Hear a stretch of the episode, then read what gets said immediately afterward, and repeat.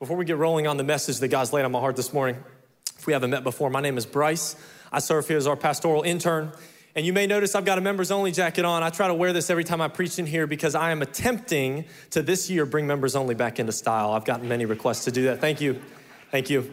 I also got these amazing shoes uh, to match with this red jacket for Christmas. I thought about moonwalking on stage, but I'm not Michael Jackson, so I'm not going to try. And I will stick to preaching. But this morning, I believe God has laid something on my heart that he actually initially put on my heart all the way back the first week of November when I was away at seminary classes in Kentucky. And I was on the way back that uh, Friday of that week uh, here to Mount Horeb. We had our confirmation celebration that Saturday.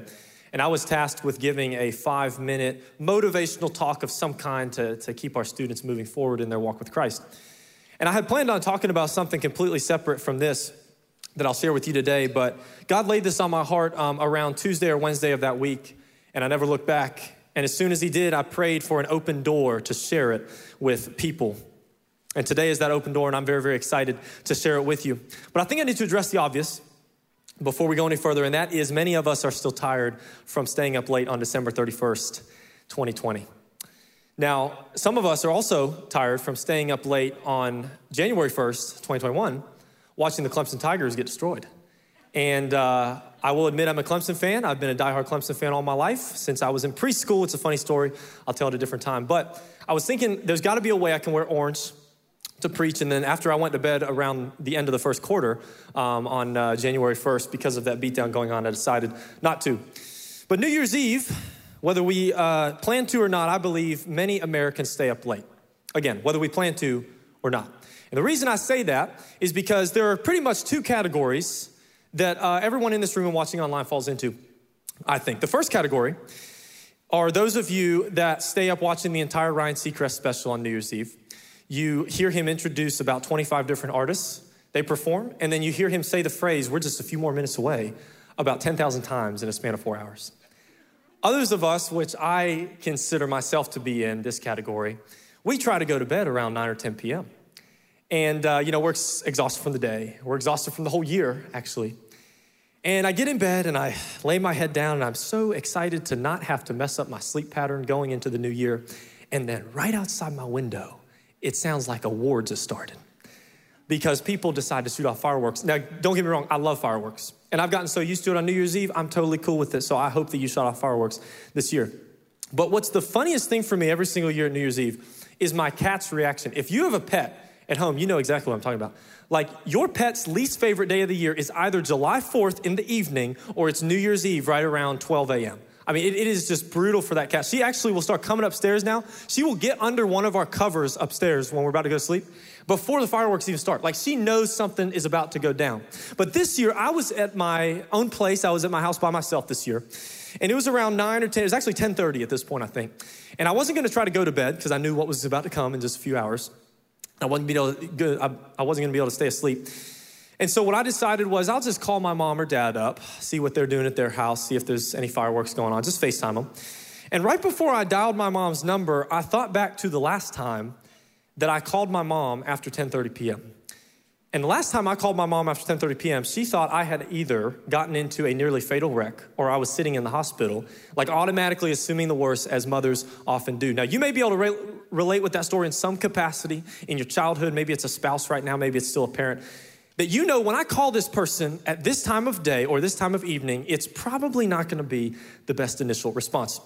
But this morning, I want to speak about a different type of call. I want to talk about how we respond when God calls us. What do we do when He calls? If you're taking notes, that's the title of my message. What do we do when He calls? You see, because I believe that whether you've heard or felt the call of God yet or not, whether you wanted to uh, accomplish certain things in 2020 for God and you actually did or not, or whether you even follow Jesus today or not, I believe that regardless of where you find yourself, the same is true for each and every one of us. We all want our lives to have some sort of higher meaning and higher purpose. I believe that's how God designed it to be. That He created us to have some sort of higher purpose for our life.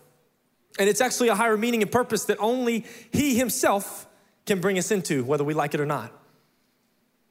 And this morning, I believe that there's a passage of scripture that we're gonna look at There's a story in scripture in the Old Testament in Exodus with a guy named Moses that went through this same struggle. God, how do I respond when you call? So, whether you've heard the call or not, I'm believing in faith that God has something for you today. And even if you don't walk out of here knowing what your meaning and your purpose and your calling is, I believe you're gonna walk out of here with a new posture. You're gonna walk out of here with a new perspective when it comes. So, if you'll join me turning to Exodus chapter 3 and chapter 4, they're right there side by side, second book in your Bible. Exodus 3 and 4. We're going to be bouncing around this passage, this story of Moses. This is the story of when Moses receives his call. So, starting in chapter 3, Moses went to this mountain called uh, Sinai. And this mountain is also referred to as Mount Horeb, where we get the name for this church. And when he got to Mount Horeb, Mount Sinai, he saw a burning bush. And in that burning bush was the voice of God coming out of it.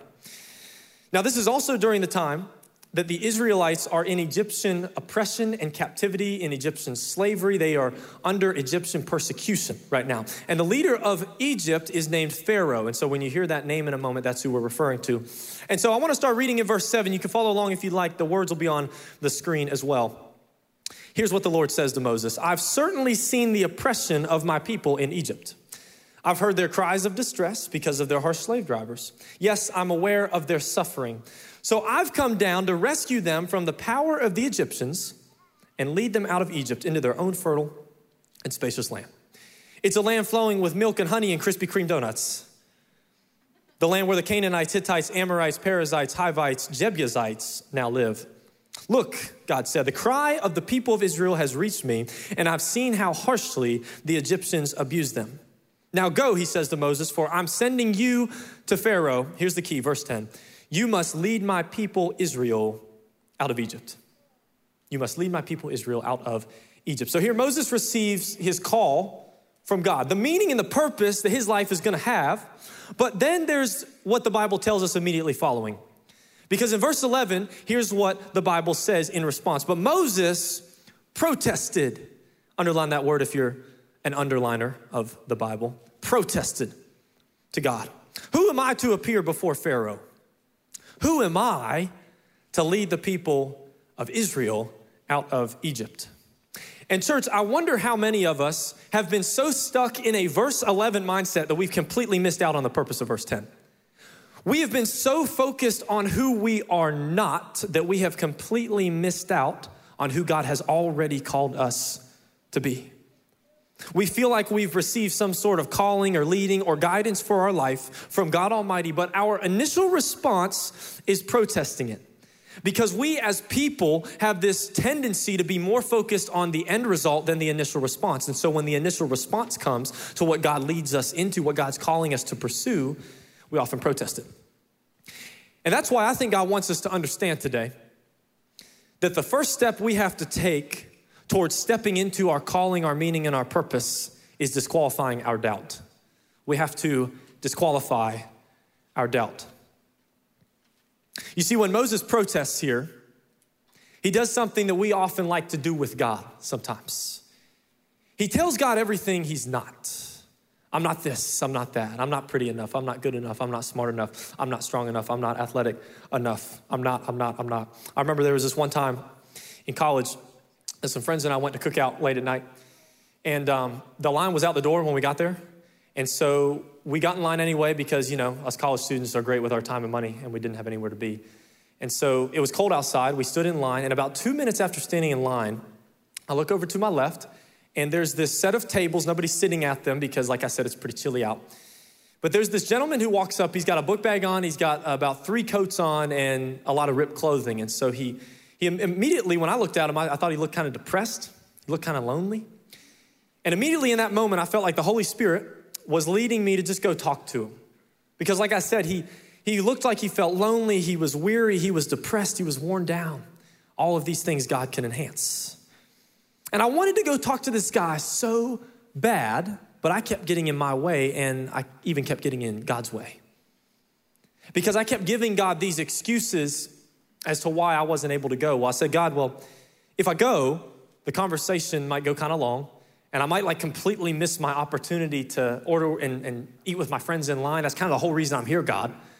Or if that doesn't happen, maybe I go and talk to this guy and I start talking to him about Jesus and I start sharing my faith with him and maybe he just kind of shuts me down. He gets kind of loud and he, he leaves and it's an awkward scene. Everybody's looking around and I'm right in the middle of it. And as soon as I was done protesting, he was gone.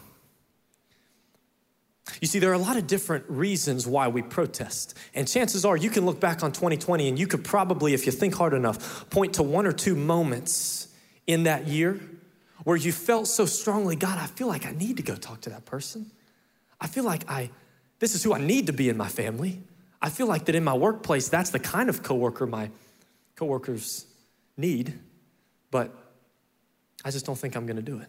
And then we don't just tell God no, we start giving him reasons as to why we won't. And you see, Moses here was protesting because he was focused on his self doubt. He says things like, Oh Lord, I'm not very good with words. In fact, I often get my words tangled from time to time. And so when I go, these people aren't going to listen to me or even believe anything I have to say. And so I think you need to send somebody else because I just really don't think that I'm your guy. And maybe some of you are in that same boat with Moses right now. Looking back on this year, you have allowed everything that you're not to drag you farther, deeper, and deeper, and deeper into this pit of self doubt. And now you have actually lost sight of any possible meaning and purpose that your life could possibly have in the future. And you know, I'm convinced that God knew Moses' self doubt, and he even knew our self doubt was coming ever before we decided to verbalize it. Because in verse 13 in chapter 3, here's what Moses says to God God, if I go to the people of Israel and I tell them, hey, the God of your ancestors has sent me to you, and I'm gonna lead the charge of getting you out of Egypt, they're going to ask me in response, what is his name? And when they ask me that, what should I say? And then God leans in and he says, Moses, when they ask you who sent you, tell them, I am sent you. That's the name that God gives himself in this moment. I am has sent me to you.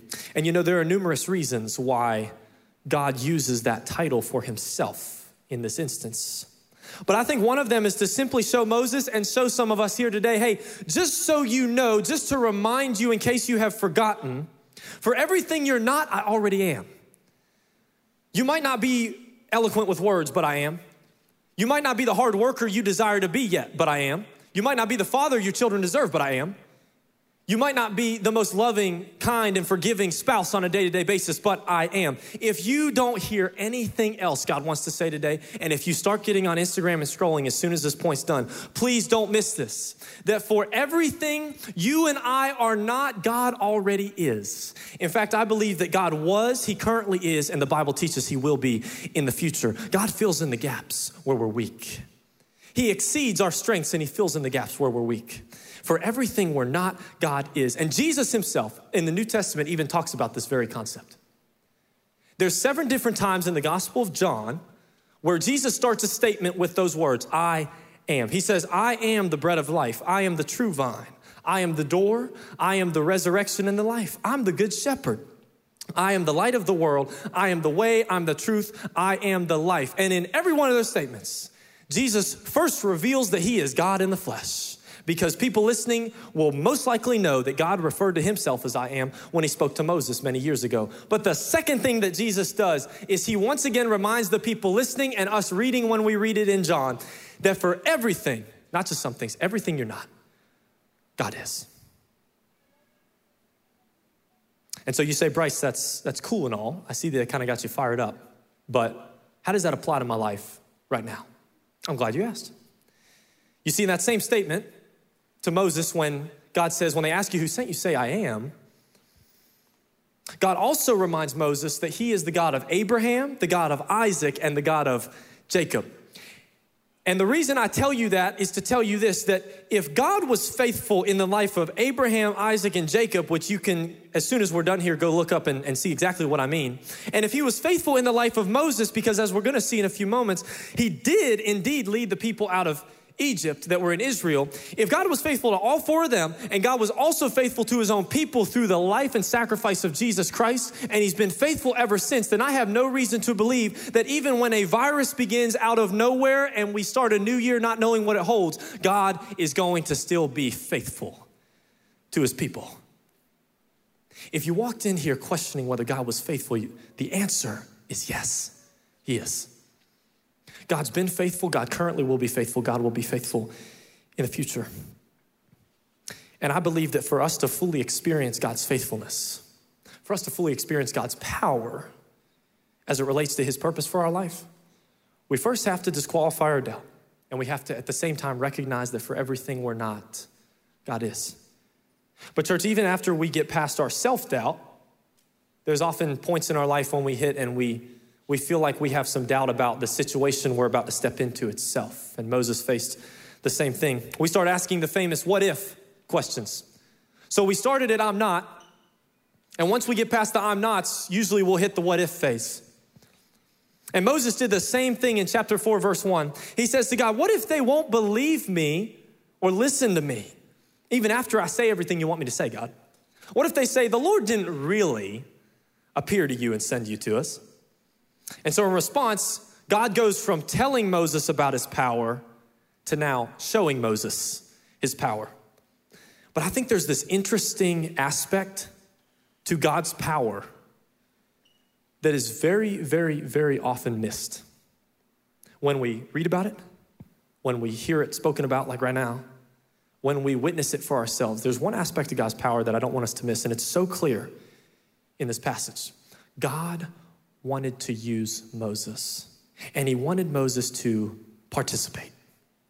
And if we're gonna respond well to God's call, whether we've heard it yet or not, we have to be willing to participate in power. You see, God invites Moses to simply be the vessel by which his power flows through in each and every one of these signs. You see, in verse three, after seeing that Moses had this staff in his hand, he said, All right, Moses, throw the staff to the ground, and when you do, it's gonna turn into a snake. And then to turn it back into a staff, pick it up by its tail, and it's back into a staff. And God says, Well, Moses, if, if they still don't believe you at this point, after you do that, after you say everything I want you to say, then I need you to put your hand inside your cloak, just like this. And when you pull it out, there's gonna be this severe skin disease. Everybody's gonna be grossed out. But then when you put it back in and pull it out again, it's gonna be clean as it was. And then Moses, if they still don't believe you, I want you to scoop up some water from the Nile River and then pour it on the ground. And right in front of you, when you do, that water is gonna turn into blood. You see, every single miracle required Moses. Not that he was the one providing the power, but rather he was simply just a participant. And I wonder if some of us, if we're truly honest right now, have allowed our self doubt and our what ifs to keep us sitting on the sideline when it comes to our faith. We've already told ourselves that we aren't good enough to go do what God wants us to do with our life, to be the spouse, the parent, the coworker, the role model that God wants you to be this year. And so we get comfortable with not being a participant, and it even gets to the point where we apply this principle to the parts of us that are struggling with sin, that have some burdens. And I have a very great example of this last year. There was a point last year where during the quarantine season, I came to church, normal work day, and then I went home. And as soon as I got home, I just I was just really at the end of it. I was very confused with what we were going through. I was really burdened by it. And I remember walking upstairs, shutting my door in my room, and getting down on the carpet on two knees, and I just started crying out to God. I was like, God, I don't know what is going on right now. I don't know where all this came from. I, I don't know what your purpose is in all of this. But then I switched the prayer a little bit, and I, I started to do some internal focus. And I started crying out to God because there was certain struggles in my life, God, that, that during this quarantine season seemed to be reappearing. And I don't want to be facing these struggles. And so, God, I just pray that you would take those away. That's how I ended the prayer. God, just take these away. And I said, Amen. And then a few moments later, I felt this whisper, but it wasn't from God, it was from the devil. And the whisper that the devil was trying to get me to hear was something like this That's right, Bryce. That's right. Just keep asking God to take the struggles, the sins, the burdens away. Because you and I both know He's got the power to do it. And Bryce, one day, you're just gonna wake up in the morning and poof, it's all gonna be gone. You see, in every lie the devil tells us, there's some aspect of truth. I believe that. And the aspect of truth in this lie, in this whisper, was that God does indeed have the power to take away our sins and our struggles and our burdens, our baggage. The lie was that it wouldn't require any action from me. And today, maybe you're stuck in a very, very similar position. You've, you've gotten so comfortable with who you currently are, who you've been this past year, that you have lost sight of who God wants to make and mature you to be. And I believe that God wants you to participate in the process, participate in His power, and allow yourself to get up off the sideline where it's been too comfortable and actively participate in what God wants to do in you and what God wants to do through you. But even once we disqualify our doubt, even once we learn to participate in power, there's one more thing that I believe this story teaches us, and it's arguably the most important. There's this choice that we have to make constantly. There's this choice that Moses had to make constantly. And he had to choose between two avenues. One was the avenue of his own ability, the second one is the one I believe God desires it's the avenue of his availability. There's two paths Moses had to choose between. Am I going to be focused on my ability, which he was very often initially, or am I going to choose to take a posture of availability? But I think that there was this point that Moses hit before he was too focused on his ability, before he got to the I'm nots, before he got to the what ifs, before he started to doubt anything. I think that he was available to God. And it's in chapter 3, verse 4. And here's what the Bible says When the Lord saw Moses coming to take a closer look at the bush, God called to him from the middle of the bush. He said, Moses, Moses. And then here's how Moses responded Here I am. Three simple words Here I am. You see, in that moment, Moses was available to be used by God. But the significance here is that that statement came before the calling did. And, church, whether you have heard the calling of God upon your life or not, some of you know pretty well what God wants you to do with your life. Some of you haven't heard it yet. Regardless of what boat you're in, the truth is, it is really, really easy to be available to be used by God before He ever calls us to do anything tough or awkward or uncomfortable. And then it starts to shift, just like it did for Moses. We start to doubt. We start to recite the I'm nots and the what ifs. And for some of you, He's been inviting you to this higher way of living but you know that in order to get there, there are some things in your life that's got to leave. There's some struggles that you've been holding on to too tightly, and you just don't know if you're ready to give those up yet. And at the same time, our fear of failure is truly maximized when we get in God's way and we focus too heavily on our own ability. And if you know the story of Moses, you know that he did everything God said he was going to do and more. He was faithful. He finally got to the point where he could be available to be used by God. But, church, even if your calling isn't to lead a whole people group, even if your calling has nothing to do with even leading people at all, the same tendency, the same reality has this, this tendency to slip in and out of our minds. And it's this question that we pose to ourselves How do I keep moving forward? toward a God given purpose, a leading of some kind that God's got me walking in, when the situation around me doesn't turn out how I thought it would. And I have a strange suspicion that a lot of us were asking that very question last year. And we might still be asking that very question How do I keep moving forward when things don't go my way?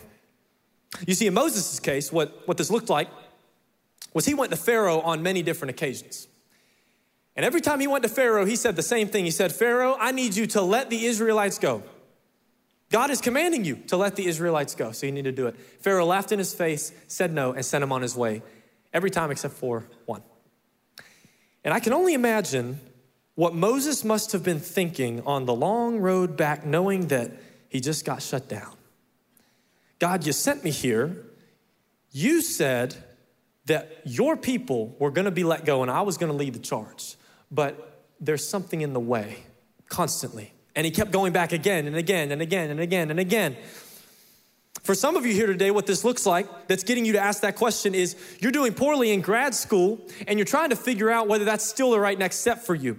You're like, God, I felt like this was the right degree that I'm supposed to be pursuing to get to where you want me to be, but it just isn't working out. And you're starting to ask questions. You're starting to doubt. For others of you, this looks like an unhealthy rhythm that you've been stuck in for a while and you've been trying to break or change it, but you just can't figure out how. And now you're at a point so low that you are actually believing there's nothing God could possibly do with your life that has any sort of meaning or purpose. For others of you, maybe you just got married recently and then you figured out the honeymoon phase ended pretty quickly, and now you and your spouse seem like you're constantly arguing and you've—it's got you asking the question, God, did I make a mistake? Is this actually where I'm supposed to be going in all of those scenarios and thousands and thousands more that you could possibly be in today, it's got us asking the same question Is it even worth it anymore? Last year, I believe that there were many points where I myself asked that very question God, I don't understand how it could possibly be worth it anymore. It was great many years ago, leading up to this point, but 2020 hit and dang, I don't know if it's worth it anymore. Is it even worth it to keep going? How do I keep moving forward towards what you've got me going towards? And I'm sure that those words were ringing in and out of Moses' head too during this entire segment.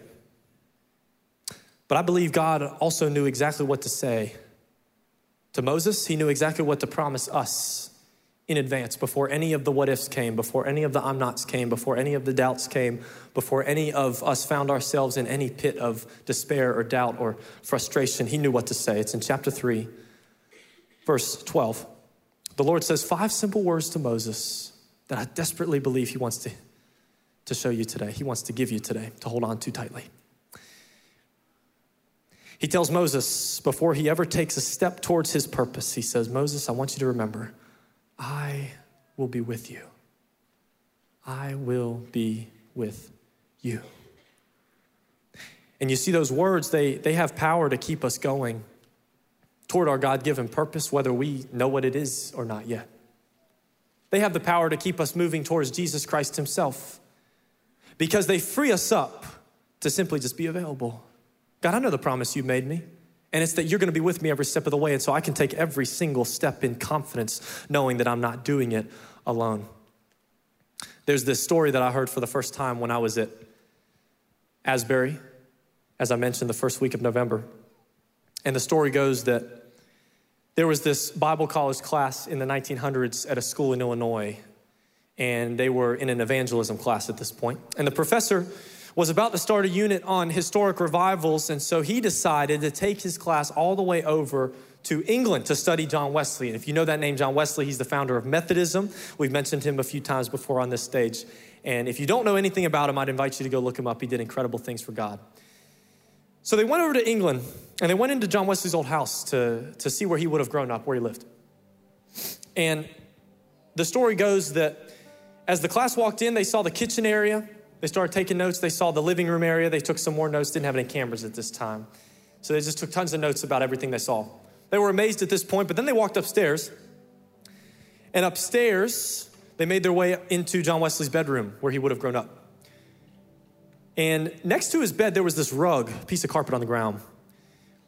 And one of the students raised his hand. He said, Professor, I, I see there's a piece of carpet next to John Wesley's bed, and it's got these like two indentions in it. And I was wondering if you could explain what that's for, if that's there by accident or mistake or anything.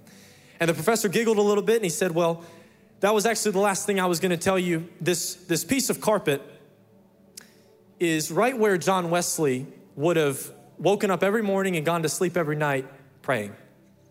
You see, the, the two indentions on the ground were from John Wesley's knees because of how much time he spent praying. And the student asked, Well, what was he praying for? And the professor said, Well, actually, he was praying that God would revive the world around him, God would revive his community, and that he would use John Wesley to do it.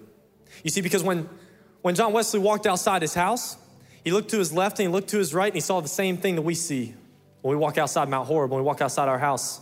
We see turmoil, we see pain, we see frustration. We see evidence of all those things everywhere we turn because we live in a broken world. And so the students were in awe at this point. That was the last stop on the tour, and they made their way back to the bus. And the, the, professor was counting roll, making sure everyone was on the bus when they got into it because they were about to go back to the airport, didn't want to leave anybody behind. And he noticed one student was missing. And so he went back into the, the house, checked the kitchen, didn't see him, living room, didn't see him, went upstairs. As he made his way up the stairs, he heard this still small voice praying. It was the voice of the student. And so he crept up to the doorway, and all he could see was the student in this posture right here. And he was on the carpet right where John Wesley's knees were. And he started to listen in to see what the student was praying. And he said, The student said very simply, God, this is a broken world. But the key is that I've seen you spark revival before. And so I pray that you do it again. And you do it again through me and my availability. And when the student said amen, the professor walked over, tapped him on the shoulder, and told him it was time to go. And so at that moment, the professor and Billy Graham made their way back to the bus to go back to the airport. And if you know the name I just said, you know that the rest is history. And you know, I've done a lot of study on Billy Graham all the years of my life. I've been to his library numerous times in Charlotte to learn much about him. I've heard every single sermon that's possibly available of his anywhere online multiple times. And I even know his pastor for the last 25 years of his life personally. And in all that study I've done about Billy Graham, there's one trend that I see in the life of him, in the life of John Wesley, in the life of Moses, and it's this they're all human. And because they're all human, they hit points in their life where they ask that question the same question that some of you may be asking today is it even worth it? And I believe that there was one thing that kept Billy Graham going, that kept Moses going, that I believe God wants to keep you going, and it's constantly coming back and either physically or metaphorically getting in this posture right here. As we go into this new year, too many of us have been in a very different posture, and it's changed us to a very different perspective. But today, I believe that more so than anything, anything you could possibly take away from this sermon, I pray that you'd remember this posture because this can change it for you. This posture might not give you meaning and purpose, but it'll constantly remind you where your meaning and purpose comes from. It'll constantly bring you back to the only source of hope, peace, joy, love that you could ever find in this world. John Wesley figured it out. And God used this life to start a movement. Billy Graham figured it out, and he used his life to reach millions of people. I pray that I would be someone who figured it out, and God would use my life and my availability, and I pray the same for everyone in this room and watching online. It's the avenue of availability. After we disqualify our doubts, we move past those. We have to learn to participate in God's power, not just sit on the sideline. But most importantly, we have to come back to two knees and just say, God, I'm here for you. Whether I know where you're leading me or not, I'm here. And I'm ready to do this thing called life with you this year. So I want to leave you with a question as we close. It's a question that was posed to me my freshman year of college when I transferred into CIU. And it's this very simple question Are you willing to give God your yes? Are you willing to give God your yes? There's uh, a class that I was in when I was a freshman at CIU is called Spiritual Formation. We had a guest speaker one day, and he walked in, and the first thing he said at the beginning of class was, I want everybody to pull out a blank sheet of paper. And on that piece of paper, I want you to write down all your ambitions, all your dreams, the goals that you've got for your life. When you die one day, at what you want to be able to look back on and say you accomplished for God's kingdom, write it all down. And we were very excited about this. We got hyped up, and we started writing it all down. And then he said, All right, when you're finished with that, I want you to tear it in as many pieces as you possibly can and throw it away. And so we're a bit confused at this point, but we did. And then he pulled out this piece of paper that I've carried with me every day since. You'll see a magnified photo on the screen. And at the top of it, it just says God's plan for my life. And at the bottom, it has a place for me to sign. And you'll see that I signed my very poor signature there. But it's blank in between. The professor was posing the same question to us that I just posed to you. Are you willing to give God your yes? For me, that was giving God my yes in advance. At that point in my life, I had no idea I'd ever be on this stage. I had no idea I'd ever have a microphone in my hand talking to people. I had no idea that I'd be serving at Mount Horeb in any capacity other than just attending on Sundays. I had no idea that I'd be in seminary right now. I had no idea. But God did. And what I did in that moment was I gave God my yes in advance. God, I don't know what it'll cost me. I don't know where you'll lead me. I don't know who I'll do it with, but I'm telling you the answer is yes before you ever pose the question. For some of you today, the yes is gonna be a different yes. Because for you, 2020 has forced you to lay down something that you felt like was a calling upon your life. You felt like God was leading you in this general direction, and you were pursuing Him rigorously, but then March 15th of 2020 hit, and it was a setback. It was viewed as a letdown, and so you've set it down. Today's the day that I believe God wants you to just say yes again, to pick it up and say, God, I, I felt you lead me to this. I feel like this is what you want to make out of my life, and so I want to pursue it once again. Maybe that's your yes. For, for others, your, your yes may be the same that it was for me. God, I don't know where I'm going, but I know that you've got it in your hands. I know that you can see it before I ever will. And I know that you can do more with my availability than I could ever do with my own ability. And so I'm telling you, yes, in advance. And maybe for some of you, the yes that God needs from you is to say yes to know Him on a personal level. You know, there was there was this point. It blows my mind every time I read it. There was this point in the New Testament where Jesus Christ, God in the flesh, was getting to the end of his life, and he kind of felt like he he was sensing something was coming. And he had lived a perfect and sinless life up until this point. But there was this night, this one evening in particular, where he was with his disciples in a garden called Gethsemane, and he went off by himself and he got in the same posture. Just he and the Father. And he looked up towards heaven and he said, God, I, I feel like what's coming is going to be pretty brutal. It's going to cause me a lot of pain. It's going to cause me to suffer. And so, God, if there's any other way for us to go about this, let's do that instead. But ultimately, Father, I want it to be your will, not mine, not anybody else's. You see, what Jesus Christ was doing in that moment was he was giving the Father his yes.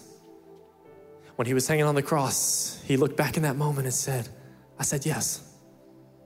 I didn't say no. I didn't try to do it my own way. I didn't try to figure it out on my own. I just said yes to the creator of this universe, knowing that he would take my life and take it to a higher purpose, make something beautiful out of it. And because Jesus gave the Father his yes in that moment so many years ago, he's gifted you with the opportunity right now to give that yes back to where it belongs. Regardless of what scenario you're in, whether you know Jesus Christ right now or not, I believe God wants a yes from every one of us in this room. So, the question that we started with was what do we do when God calls us? Some of us have heard it, some of us haven't. Some of us are close to God, some of us aren't. But what do we do when He comes knocking? When He calls us? And, church, I think that the answer in simplest terms is that we, we pick up our cross as if we were picking up the phone. And we respond in joyful obedience, knowing that the God of this universe, the God who was with Moses, the God who created you and I, the God that's in this very room and in your home right now, will never and has never led or will lead his people astray. Would you pray with me?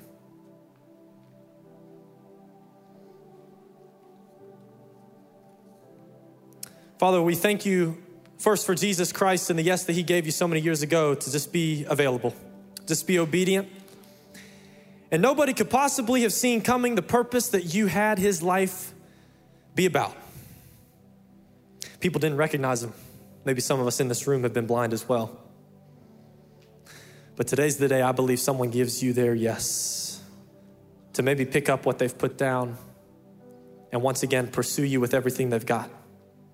Maybe the yes for them today is to simply say yes in advance, not knowing what you'll lead them to, but knowing who holds it.